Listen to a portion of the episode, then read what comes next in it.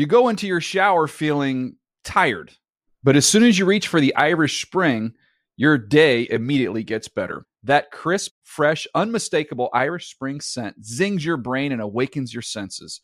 So when you finally emerge from the shower, 37 minutes later, because you pay the water bill so you can stay in there as long as you want, you're ready to take on the day and smell great doing it.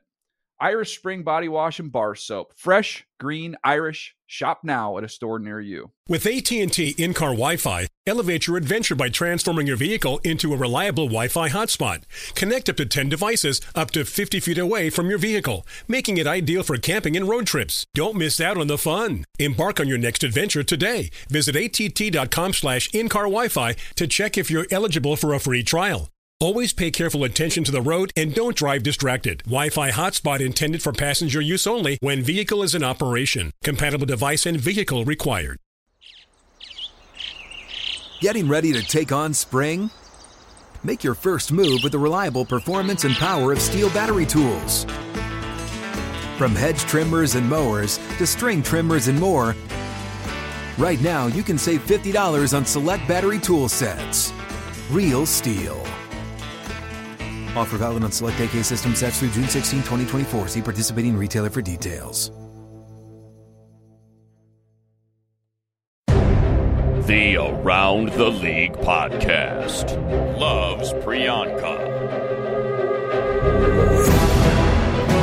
Welcome back to another edition of the Around the League podcast. My name is Dan Hanzus, and I'm joined by a room filled with heroes Chris Wesseling, Mark Sessler, and Greg Rosenthal. What up, boys? Hey, Dan. Just Yep. listening to you dance on uh, the Gold Standard's grave over here. What, what do you mean, Gold Standard's grave? You deleted him from Instant Messenger. Yeah, it's, it was shame. It was shameful. you forgot his name. This Talking is about all- our dearly departed producer. Yeah, no, that's not true at all. I was that's Body's called not even having cold fun. yet. Again, this is the second time today that I'm having to explain this to my colleagues. That is absurdist humor that I'm working with. That maybe is not connecting with uh, the guys I work with. I like to call it subhuman behavior. Um, all right, so welcome to Friday's show, the Around the League podcast.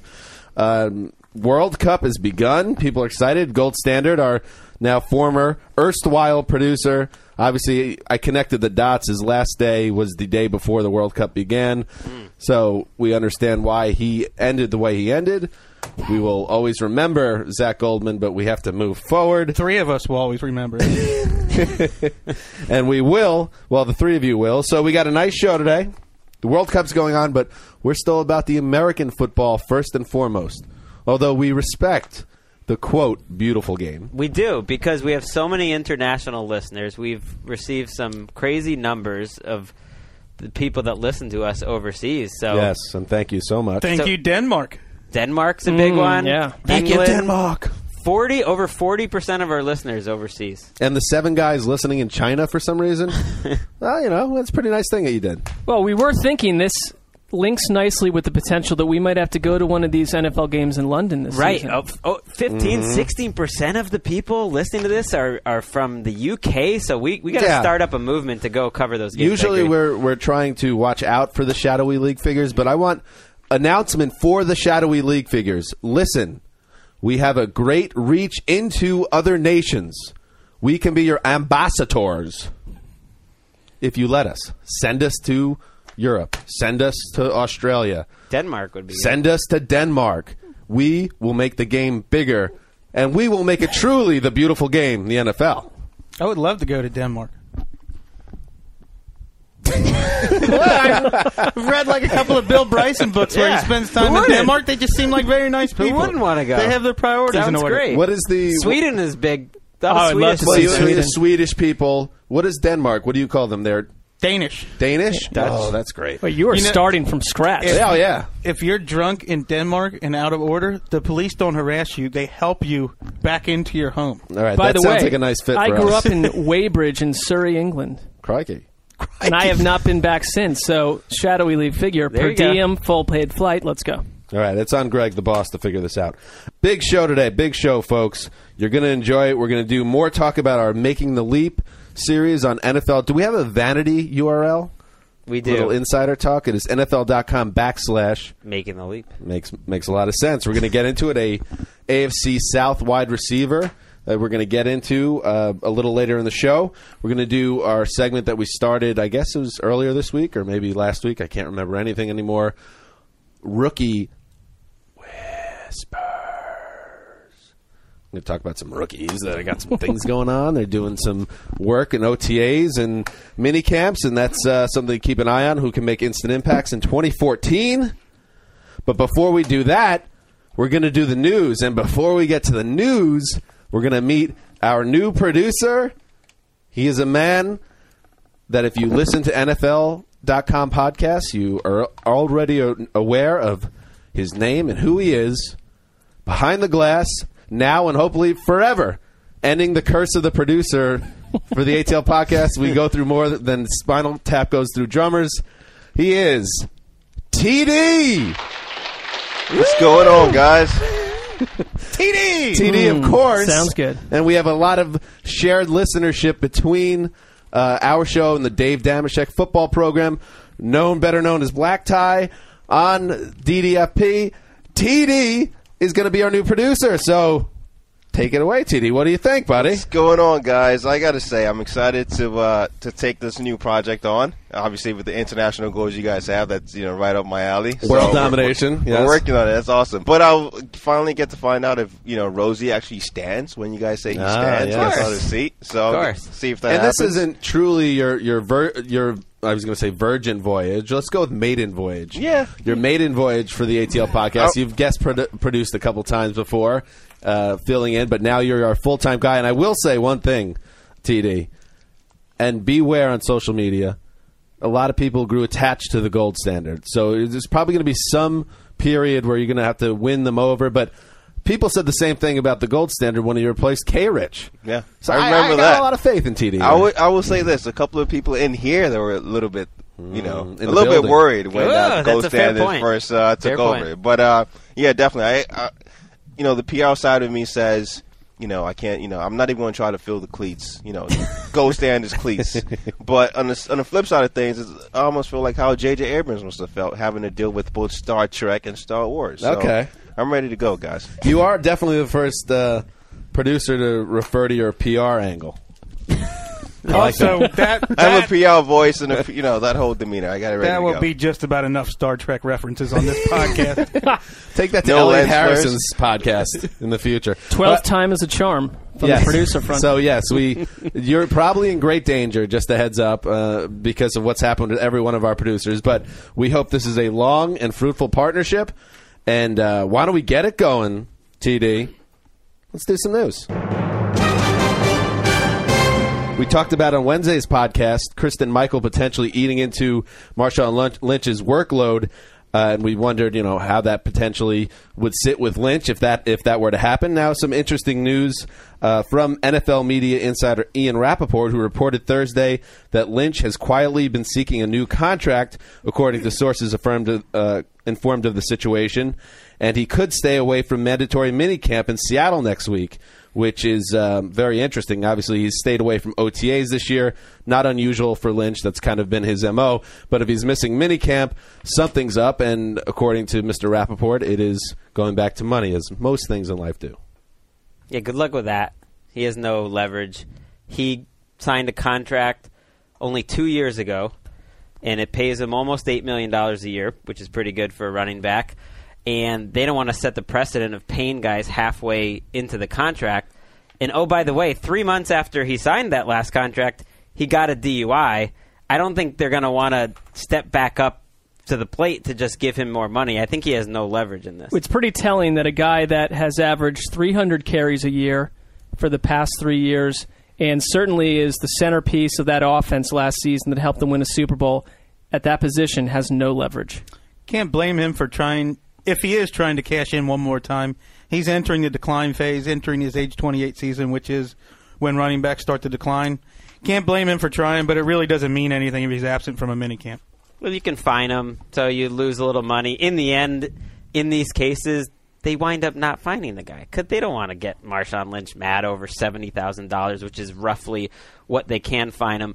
You know what I'm interested in is this going to be just one of those disposable summer stories that we forget about quickly, or could we be sitting in the studio? you know, a couple weeks into August and still talking about this that he hasn't showed up to training camp and it's becoming a bit of a distraction or whatever you want to call it, a drain on them and something that we continue to talk about. It's not the worst thing for the Seahawks, frankly, because this is a guy that you don't want to overwork at any point up before week one, anyways. So if he misses tr- some training camp or even a preseason game or two, I, He's a running back. right. As long Yeah. as he's there week one, he's fine. Plus, we got Christine Michael. Sessler's making the leap, boy. Forget that 100 carry projection.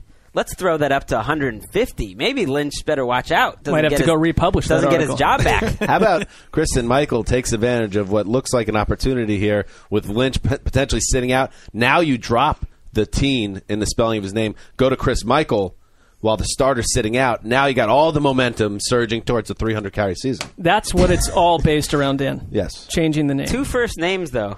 You never really trust those guys either. So that's a Never problem. trust the two first name guy. I agree. Moving forward, the book is now closed on Colin Kaepernick's Miami investigation uh, from an alleged April incident involving the Niners quarterback. The Miami Dade State Attorney's Office announced Thursday that prosecutors will not bring charges against Kaepernick, Niners wide receiver Quinton Patton, or Seattle Seahawks receiver Ricardo Lockette, uh, who were all named in the incident report filed April 4th. Uh, a spokesman for the Miami Dade PD made it very clear as well that the case was not dropped. There was never a case to start with. This was always just an investigation. Obviously, there wasn't enough fire to go with the smoke. Kaepernick is cleared, and we move on. We move on. Uh, if you're a f- someone who covers football, you are praying as we move into what is the dark period before the season and training camp begins that every one of these players stays out of law's way. Just go and read books, be quiet, sit underneath trees. Please stay out of the news. More than any other. Reading books is a great way to Sitting relax. underneath trees. What That's the vision of an NFL player's offseason. Go into the forest. yeah. Moving on, gentlemen.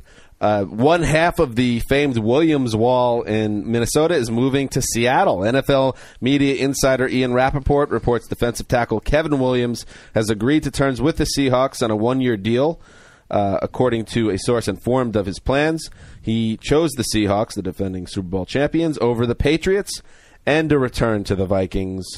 Uh, Williams obviously was he's a veteran now. He's been in the game for I don't over a decade, I'd say, right? Yes. 12 years. I and think. he but still an effective starter last year, getting a little long in the tooth. But this could be a nice bargain signing by the Seahawks. No, Reminiscent of two guys last year, Karlos Dansby and Daryl Smith, who didn't sign until very late in the offseason and had Pro Bowl caliber seasons. Though, though that's a really good comparison, and it also reminded me of some of the Seahawks signings from last season. Even though Cliff Avril and um, Michael Bennett are much younger in their careers, the Seahawks saw value in them sitting out on the open market. I think they made signings at a lowered rate that they didn't expect to, and that's what happened with Williams. He sat out there long enough; they thought he can help them.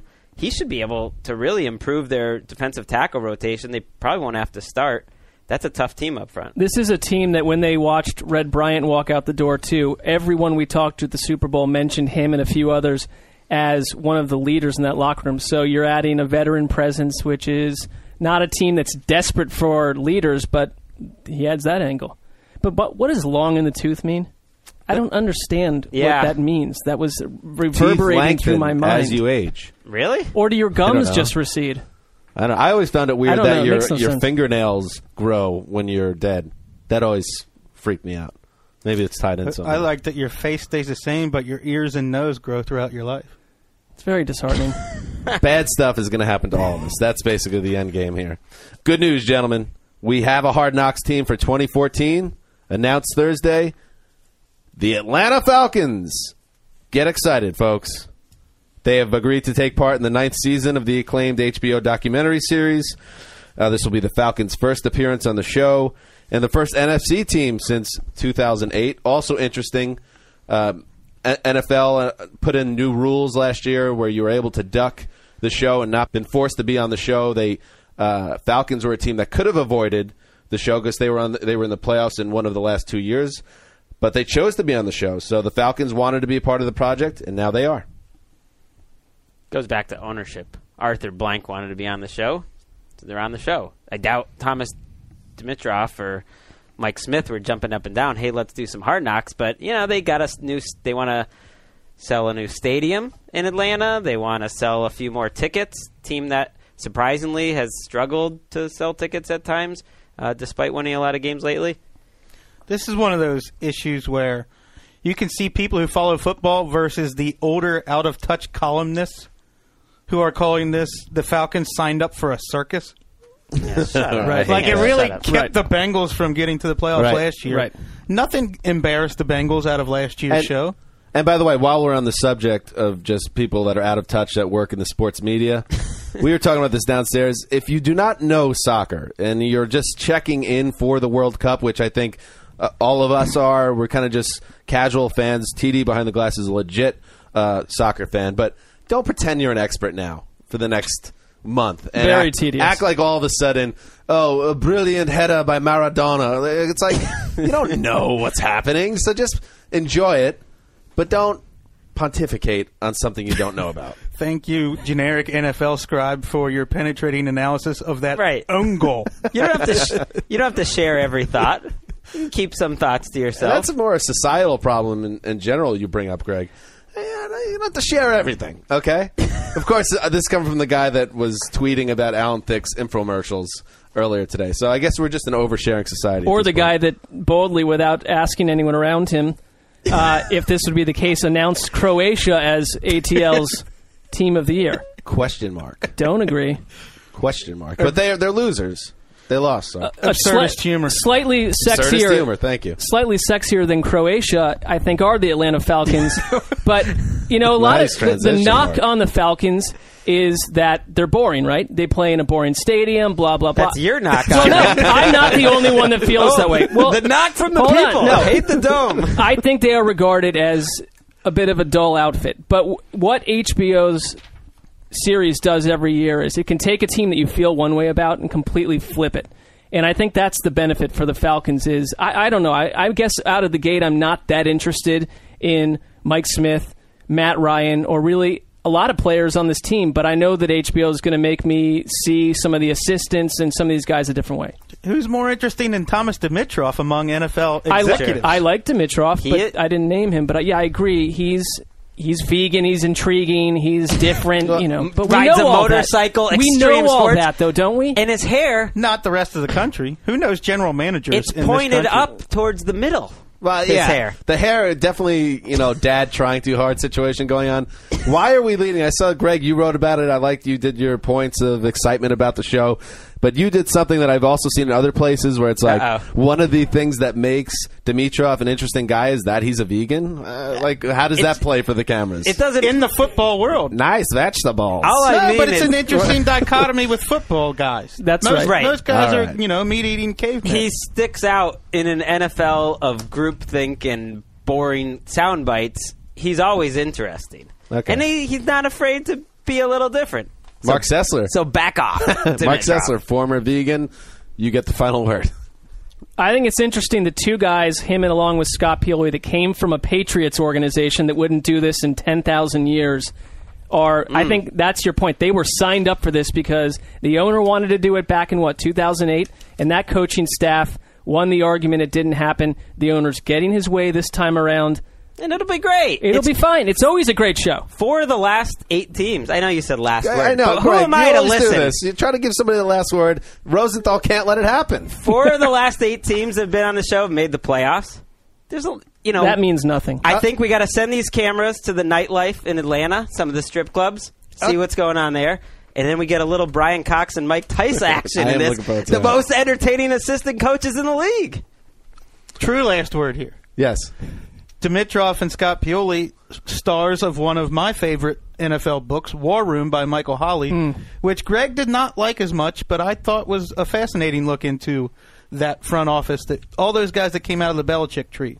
Mark, the last word. Let's just move on. Okay, there you go. All right, let's move on to Can the. I chime in with the last word? Yeah, go ahead. There you go. All right, just uh, it's a pet peeve of mine because I I, almost said the gold was standard, by the way. Go ahead, Go. TD. I was at NFL Films where I started my NFL ca- career doing the first Ah. Bengals run, and it's a lot of people say HBO show. Granted, it is on HBO, Okay, but I know where it's good folks at NFL Films that are in those camps like the. NFL players, and they make it happen. So, Okay. Just a little production note. That's all it is. balances there with a TV. pound cake from NFL Films will show up at his door next Right. week. TD company shill. No, that's good. It's it is fair to say because they are the ones that are, you know, HBO gets the glory, Which Uh, is it's not right. Which is why people are criticizing the circus coming to town. It is made by the promotional arm of the NFL. It is basically Pravda of the NFL. I mean, I love NFL films, nice reference. but I Yes. mean, it's we're not. They're not going to put them in a bad light. Mark, the final word. Again, can we please wage on to the next segment of the show? Thank you. Our next making the leap candidate, number 21 on this list, a wide receiver for the Tennessee Titans, Justin Hunter. This one is a little different because we did the write up. We had the two scientists, Chris Wesseling and Greg Rosenthal, uh, going back and forth. You could read it right now on the Around the League page. Uh, on Thursday, once again, this sometimes happens. It's like two kids in, caught in the middle of like a, a marriage that is dissolving. Mark Sessler and I just watching the scientists bicker about this player. so now we're going to open up the floor, let him get it out there. Justin Hunter, ready to make the leap, or is he? Go ahead, John. I think we agree that he's ready to make the leap. It's got your byline on it, Chris Wesseling.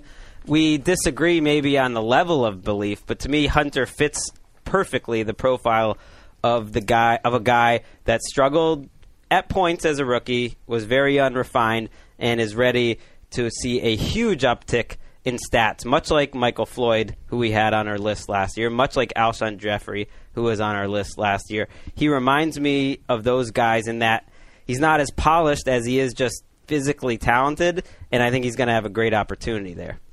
What I find the most interesting about Justin Hunter is that he fits two profiles. The successful one that you mentioned and the Darrius Heyward-Bey, a Mohamed Massaquoi, Jerome Simpson profile where he has highlight reel plays interspersed with six or seven drops in a row. Simpson didn't play for four years in the NFL practically his first three or four years. Right. I'm just he showed enough talent that he's already making plays as a rookie. Justin Hunter, Win, game-winning plays, big touchdowns. I know you watch them too, Mark. Yeah, I'm not a athletic. scientist. You know, I may be. You I, are. I know I'm like a you know a maybe a student that walks in with a lab coat and refills your supplies in the in the lab. But I watched them because you guys were the bickering didn't start uh, on Thursday. The bickering began uh, last weekend. I was roving around the city and I'm watching Twitter, and Greg and Wes are going back and forth. I got home. I said, I'm gonna, just going to watch this guy's plays to get my own take because I can't figure out what's going on with this guy. I like to look at making le- the leap guys uh, where their ceiling plays to begin with, and I think he is far more interesting than Mohamed Massaquoi. As an, but but you're right. The lower plays and the drops, there's just inconsistency. Quarters would go by where he would baffle you, but some of the acrobatic catches he made are, are were fascinating. And his position coach said that if if the Titans were to ever have the chance to make the playoffs, he's the reason we'd get there.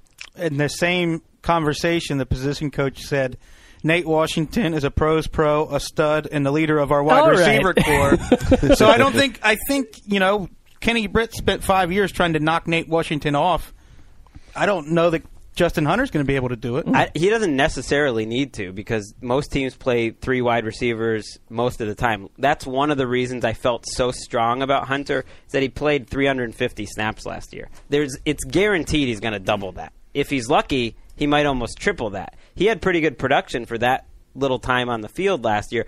And yes, he's going to drop some passes. Dwayne Bowe, Bowe drops a lot of passes. T.O. drops a lot of passes. Brandon Marshall's dropped a lot of passes his whole career. I'm not putting Justin Hunter there, but I'm saying that doesn't necessarily stop you from producing. He might be a little better fantasy player than he is in reality, but that talent that he has when he makes those plays jumps off the screen. There's no doubt he's a stud talent. He drew comparisons to AJ Green and Randy Moss at Tennessee. I guess my issue is those guys you mentioned, Brandon Marshall with drops, T- Terrell Owens, they make plays too on balls that are difficult difficult catches. And Justin Hunter can high point a ball. If he's jumping, he's making a play. But a lot of plays where he has to reach down to get the ball, or reach to the side, or there's a defender in the area. I watched, and more more often than not, Justin Hunter gets his hands on a ball. And he just doesn't reel it in. He's he struggled coming back to make catches. I saw that over and over. But and he he struggled with drops in college as well. Yes. Do you feel like that issue can't be taught off? That that can't be corrected? It's a good question because I don't always think drop rate is something that's predictable. You know, Roddy White a couple of years ago led the NFL in drops. The next year had just one. But then you have guys like Troy Williamson, who was drafted number seven overall, couldn't catch. He just couldn't catch. And if you're a wide receiver, you have to be able to do it. Let me throw out a few over unders here and see what you gentlemen think. Justin Hunter, 70 receptions, 2014. Way under. Yeah, I'd go under. He's just not that kind of receiver. He's not a possession guy. Even at his best, he's going to be just catching long, long passes. 800 yards, over under. That's a good spot to pick him, but I'm definitely going over if I'm going making the leap. better be, yeah, I was gonna say. I, I think he'll be a 900, 1,000 yard type of receiver. I'm going under. Six TDs. Over. I might go over for that one. Yeah, he got four last year, Yeah. 350 snaps. So I put it through the the machine, 47 catches, 814 yards, and seven touchdowns. I'll give you a, a good comparison. A guy who was never a- an absolute stud, but the analysts didn't like it. The uh, met, the metrics crowd didn't like him as much. Chris Chambers made a lot of spectacular catches, but always had a catch rate like below 55, 50 percent. It sounds like your suggestion that he'll be a better fantasy guy than he is maybe an actual player this season will uh, meet out. Yeah, that it, it all and it's part of the situation. Tennessee, even bad offenses, find 3,500 yards of passing, and I just don't see where else it's The coming Browns from. I think they're going to give more than every four chance. thousand yards last year with three different quarterbacks. And- what happens when Bishop Sankey steps on Hunter's ankle in week three? Oh, oh, we've got a Sessler. We got a No, Sess- no, I'm just sad Sessler. throwing it out there situationally. You never know. What's wrong with you? I'm just listen. I am just asking a question. Yeah, but you when you doom players to serious injury, Did I do? I didn't say this will happen. Just listen. You it's weird because you're such an optimistic guy, nicest guy in the office, all this stuff, and then when we put on the headphones, you just are wishing doom on half the NFL. He can't control the feelings that bubble up from inside you. of him. Thank you. TD, do you see that the man is uh, he's difficult to read? Mark Sessler always has been. He's an injury geyser. I might have to uh, turn my body language gaze on him. Oh, Figure him that's one of TD's great talents from over on the DDFP. He's able to read body language. What are you seeing right now, by the way? Right now, what I'm seeing from Mark and what I'm seeing from the guys, I'm seeing guys are into the show. It's it's weird actually being here doing the production, you know. And I see Greg's looking up Google or some stuff. I don't know what he's really doing on there. I can see his screen. And uh, Dan, you're uh, same old guy. You know? All right, that's good. All right, cool. Nice, good uh, body language uh, Analysis. update analysis from TD. uh, all right, gentlemen. So let's let's move on. So OTAs and minicamp going on right now. What is it? Seven teams this week had mandatory minicamp, and uh, OTAs are continuing. Let's go through, go through some teams, go through some cities, and we'll pick out some rookies and that are making some waves. I guess good or bad. In a segment we like to call rookie whispers. It's kind of creepy. You know, a little bit creepy. A little creepy. People have let us know that keeps them up at night. The whisper. We like to keep our listeners on their toes and also up, up at night. We like to just, like, just a terrible experience for the people listening to the show. That's what we go for. Anyway, why don't we go around the room a little bit? Uh, we're all, you know, surfing the web all day. I sound like a 64 year old grandfather. Surfing surfing the web. The world, the world Thanks, Al Gore. The internet's surfing the web, on your Google machine. uh, looking for Riding on the old information superhighway. You've got mail. Uh, we are, um, we you know, we're doing our research, so we're coming across some interesting nuggets. Who wants to jump in with something that they've seen uh, or read in the past few days? Chris Wesseling raises his hand like a good boy. Dee Ford, Chiefs outside linebacker, drafted 23rd overall. It's beginning to look like he should have been drafted in the top 10. Mm. Drawing comparisons to Von Miller and Hall of Famer Derrick Thomas, a first step that has been described as scary. So this is one of those shorts and t-shirt stories. It's tough to get Wes to buy in. We're sitting downstairs and he, he's like a fly swatter, just knocking down everyone's ideas for a post because he's not buying the summer hype. And I'm with you for the most part. But this time you're buying. What's the difference with this story? Uh, I think when you see it from all corners of the organization, he's getting hype from the general manager, the coach, teammates. Multiple teammates are just, you know, guys like Tamba Hali. He's a threat to Tamba Hali's snaps, and Ali's comparing him to Derrick Thomas. And it's interesting. This was a team that a lot of us pegged would go after a wide receiver. They really need one, and that offense needs a game changer. And yet they went out and drafted a position that is relatively stocked with talent. So you're right. From head to toe, the team and the whole front office must have said, we can't pass on this guy. Should be a fun pass rush to watch. They fell off at the end of last year. That's one of the big questions for me about that division. Which Chiefs defense is it? The one from the first half or the second half? Because if those three guys, Justin Houston, Tamba Hali, and Dee Ford, are all rolling at the same time, that's about as good a group as there is in the NFL. For a top three? Yeah, Right. Yeah, that's crazy. Let's throw out another name. Whispers. I'm going to go to uh, Arizona and pick out John Brown, wide receiver out of Pittsburg State. And well, Pittsburg State drops the H at the end. Well, weird move. right, because it's not necessarily the one you're thinking of. Yeah, come on. You agree, though. It it threw me for a loop when uh, I, I saw it in the in the post later on, certain that I had made a spelling mistake, but I had not. Uh, another guy drawing favorable comparisons to an established starter, this time to T.Y. Hilton, because their dimensions are exactly the same and they both have identical 434 speed and they have the same coach in Bruce Arians in terms of a guy that set Hilton free. They are lining him up and people are saying that he's just been blowing the doors off. That team for me, I am excited to watch them because you've got Ellington out of the backfield, a really fast guy. Then you've got they've added Ted Ginn. You got John Brown here. I think is going to see snaps.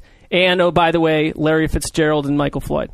Interesting team in the NFC West. It's not your fault, Mark, but this has Peter stink, Peter King stink all over it. Why is that? Why is that? Peter King touted him as a guy you have to draft in your late rounds of your hmm. fantasy draft. Never and we know the Peter King stink. I mean, he's got Jabbar Gaffney, Eddie Royal, Danny Danny Werfel. Werfel. I mean, if Peter King advises you to draft him, he's not going to be good. A time will come where Chris Wesseling and Peter King will be on a big mountaintop with Game of Thrones swords just going at each other. You're going to I'll want be there. You're going to want to put your money on me. I got a feeling I would. You know Peter King's not a fantasy guy when he's touting a number four wide receiver or number three who, at his best, if John Brown exceeds all expectations, he's getting what 650 yards. I mean, he's not a guy you're starting in your fantasy league. He's going to be an interesting guy to help the Cardinals have one of the best receiver groups in the league. But Mark, do you really don't really draft him, please. Do you really think he's getting more snaps than Ted Ginn? I think that's the obs- the obstacle to him. But I guess I'm not looking just this season. Right. Down the road, he is absolutely Ginn's replacement if he is what they think he is. and then fair. if you're the number three receiver in a passing offense, I don't have a problem with They that. They have four wide receivers on the field a lot, and I don't know if Ginn's going to be on the field every snap. I mean, they don't use their tight ends to catch passes. They they like spreading out. it's not out. like Ginn is Victor Cruz standing Bombs- in his way. And keep that window open for my boy Fair. Carson Palmer. Fair point. And Greg, I think after last season, Ted Ginn did some things. You gained a little bit of begrudging respect for Mr. Ginn. oh, I didn't you? loved Glenn, Ginn last Yes. year. Yeah, I think we all did. Let me throw a name out there. I have a feeling I know which team he's going to play for. I think you guys know that I am a New York Jets fan, and I am excited about what's going on in the secondary. For years, this team has struggled uh, to identify strong safety play. They've had great cornerbacks in recent years, or maybe last year is not a good example, but uh, they have failed to address safety. It really ever since Jim Leonhard broke his leg a couple years back. Now they got Calvin Pryor, and Calvin Pryor, of course, uh, was taken with their first pick uh, in 19th overall. And we have ESPN's Louis Riddick heard is hearing. Uh, what did he say? Louis Riddick said that the and this is Mark Sessler's writing. You know this is Sessler prose.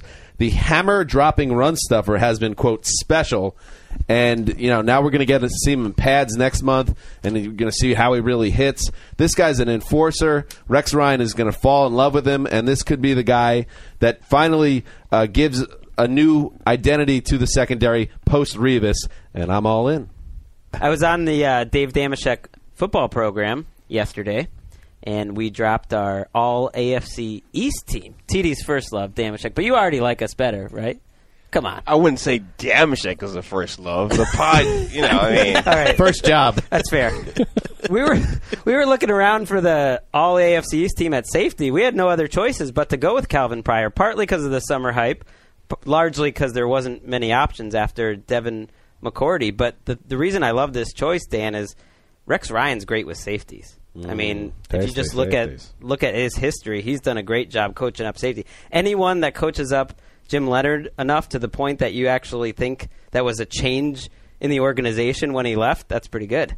Yeah, and uh, Rich Cimini reported, I think it was Cimini that reported that when the Ravens, who picked directly before the Jets, passed on Pryor, the Jets' war room just exploded because they had fallen in love with him prior to the draft. He was the guy that they had targeted uh, if they were going to pick a defender, and, and now they have him, and we get to see what Rex can do with a guy that could be a stud talent. Speaking of war rooms exploding, Whispers.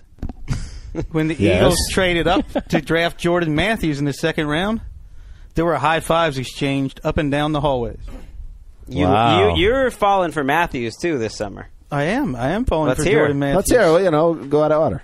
Well, they, you know, No, I like it. There's Uh, no order, is there? Free flowing conversation. one of the local writers tweeted early this week that Jordan Matthews has been the most impressive wide receiver in Eagles offseason practices, which says a lot about him, but also isn't surprising in the fact that Maclin's coming back from ACL surgery.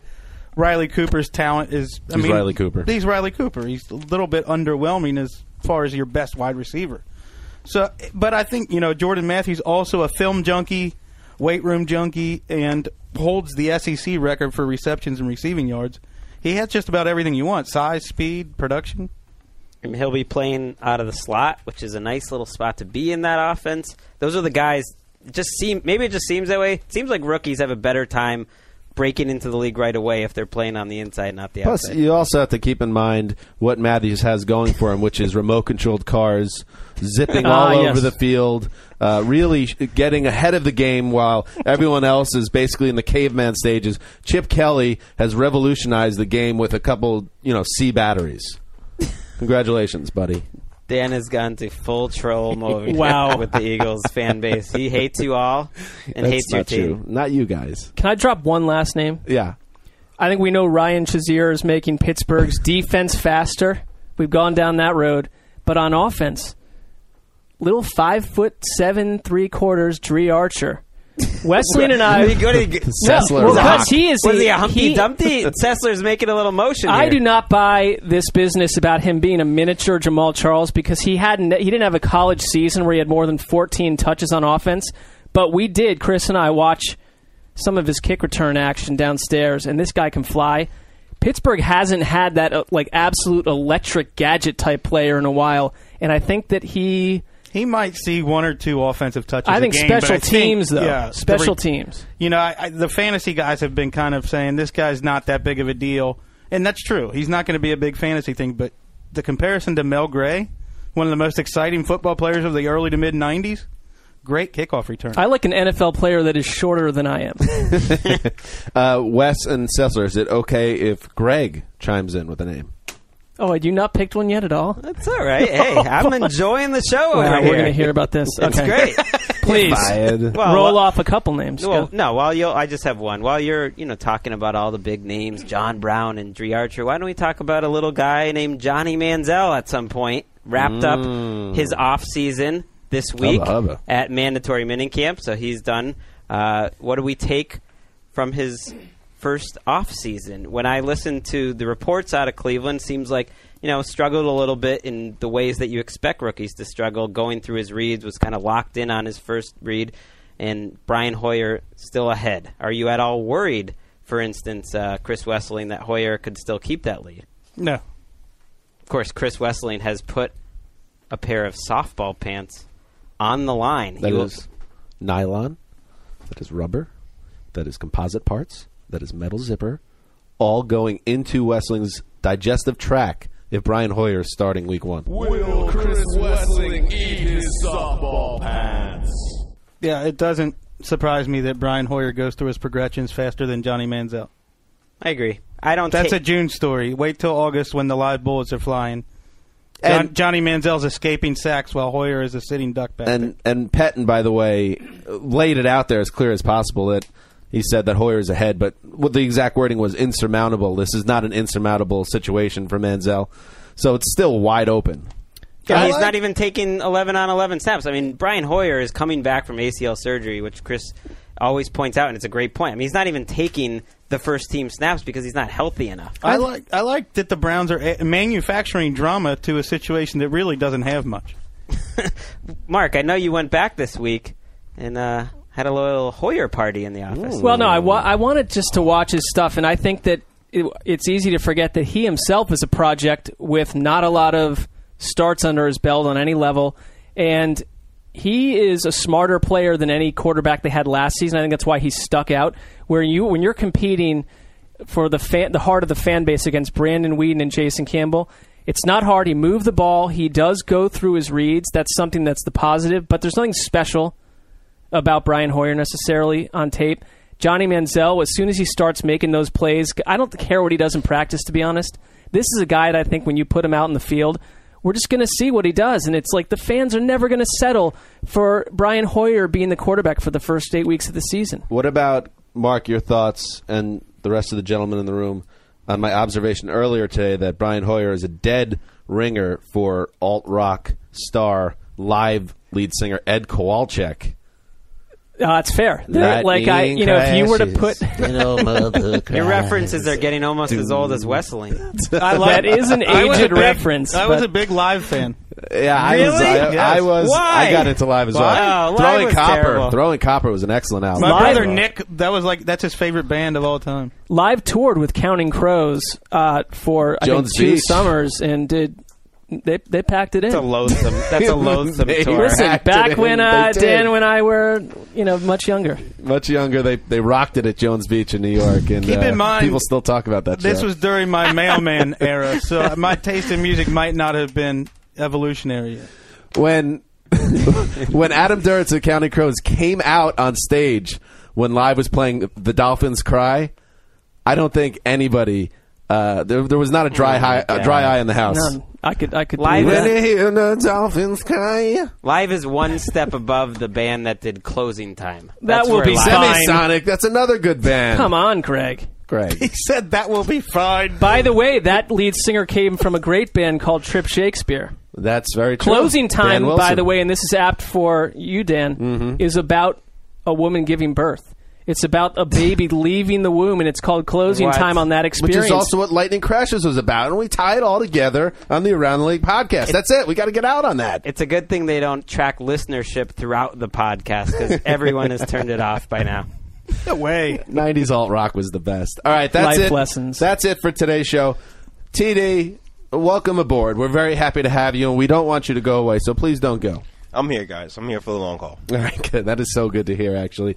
Uh, that's it for Friday's show. We will be back on Monday, so uh, hang in there. Enjoy your weekends, everybody. Watch plenty of football and uh, whatever you want to do. I don't care what you do. Stay out of trouble. That's it for today's show. Signing off for the mailman, the sizzler, the boss, and TD behind the glass. Until Monday. All right, how about like a sensitive one? It's still got to be a whisper. It's still got to be a whisper. whisper.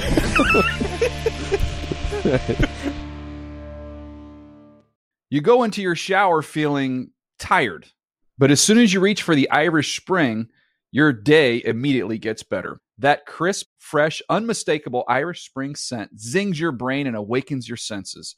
So when you finally emerge from the shower, 37 minutes later, because you pay the water bill so you can stay in there as long as you want, you're ready to take on the day and smell great doing it. Irish Spring Body Wash and Bar Soap. Fresh, green, Irish. Shop now at a store near you. I'm so excited to tell you JC Penney and country music singer-songwriter Walker Hayes are partnering together on a new limited time men's collection for the everyday guy. What I love about Walker Hayes is his laid back nature. He's a family man and being a country megastar while also having seven kids. You know he likes to keep his style cool and casual. This new collection is perfect for the guy living the t shirt life or someone wanting some fresh options that feel just as good. It's easy to wear, affordable styles that celebrate the ultimate family man, along with the quality, durability, and sensibility dads appreciate. Available online Saturday, May 4th at jcp.com and in store Thursday, May 16th, just in time for Father's Day. Limited time only. JCPenney, make it count. Live Nation presents Concert Week.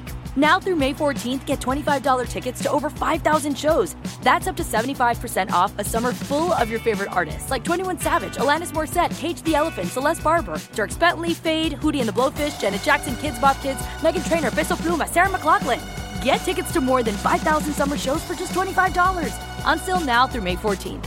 Visit LiveNation.com slash Concert to learn more and plan your summer with Sean Paul, Sum 41, 30 Seconds to Mars, oh, and Two Door Cinema Club.